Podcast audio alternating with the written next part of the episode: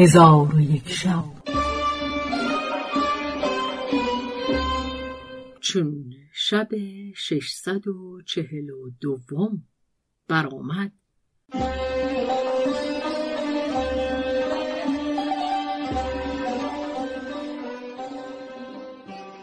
گفت ای ملک جوان قریب سوار گشته با یکصد تن از سواران به قصد نخجیر بیرون رفت. تا به مرغزاری خرم برسید و آن روز در آن مکان رحل اقامت انداخت و شب را نیز در آنجا به روز آورد. چون بامداد شد وضوع گرفته دوگانه بگذارد و حمد خدای تعالی به جا آورد. ناگاه از یک سوی مرغزار آواز فریاد بلند شد. قریب به سهیم گفت خبر این حادثه از بهر من باز آور. در حال سهیم روان شد. مالها دید تاراج گشته و زنانی یافت اسیر شده. از سبب آن حالت باز پرسید. گفتند ایشان کسان مرداس بزرگ قبیله بنی قهتانند و این مال از قبیله اوست که دیروز جمرغان مرداس را کشته و مال او را تاخته و زنان او را اسیر کرده است و کار جمرغان پیوسته بریدن راهها و تاختن قبایل بود و هیچ ملک بر او دست نداشت و فرمان هیچ کس نمی برد. چون سهیم کشته شدن پدر و اسیر کردن زنان او را بشنید به سوی ملک قریب بازگشت او را از حادثه آگاه کرد قریب را رگ همیت بجنبید و از بحر خونخواهی و برداشتن ننگ سوار شد و همی رفت تا به آن قوم برسید و آواز به الله اکبر بلند کرد و در حمله نخستین بیست تن از ایشان بکشت. پس از آن در میان میدان با دلی بی حراس به ایستاد و گفت کجاست جمرغان که به مبارزت من براید تا جام عجل بر وی بششانم و جهان را از آن ناپاک پاک سازم.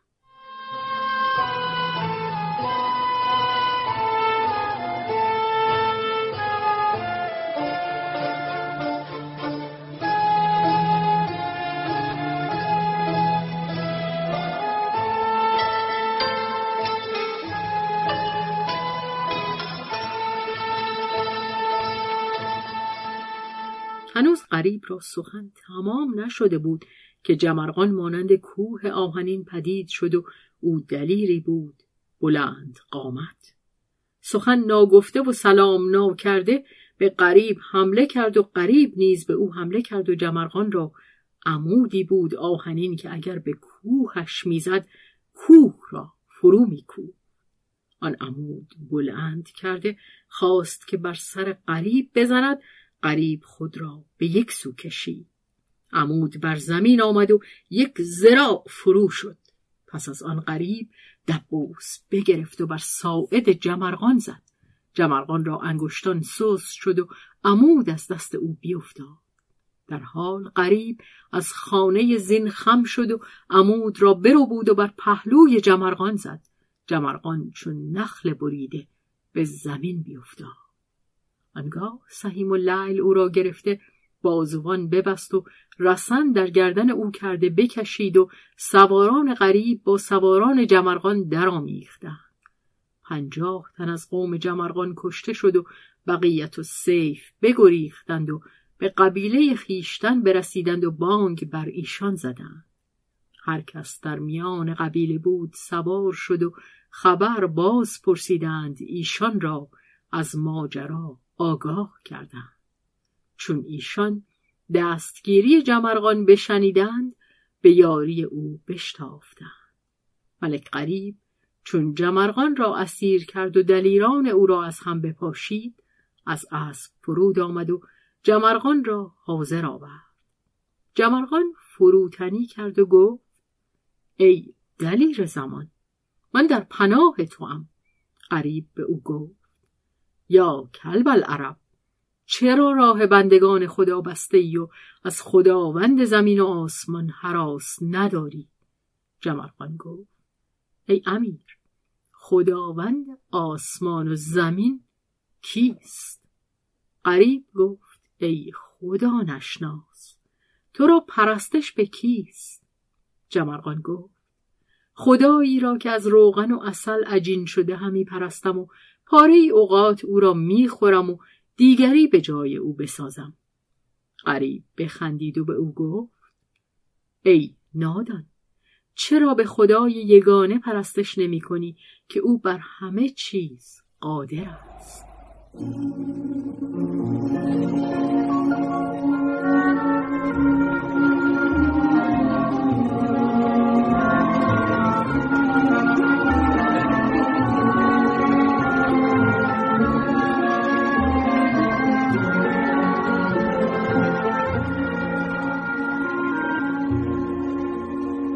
جمرغان گفت آن خدای بزرگ در کجاست تا من او را پرستش کنم؟ قریب گفت ای کم خرد بدان که خدا را نام الله هست و اوست که زمین و آسمان آفریده و درختان و گیاهان رویانیده و وحشیان و پرندگان را روزی می‌دهد و از دیده ها پنهان است و همه چیز را می‌بیند. ولی خود دیده نمی شود.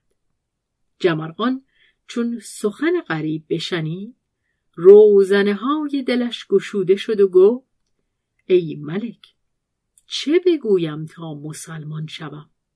غریب گفت بگو لا اله الا الله. جمرقان زبان به شهادت بگشود و شرف اسلام دریافت. ملک غریب گفت بند از او برداشتند. آنگاه جمرغان در پیش قریب زمین ببوسید. در آن حال گردی برخاست که جهان تاریک شد. چون قصه به دینجا رسید بامداد شد و شهرزاد لب از داستان فرو بست.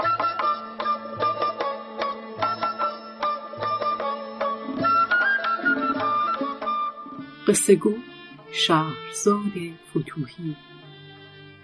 تنظیم مجتبا میرسمی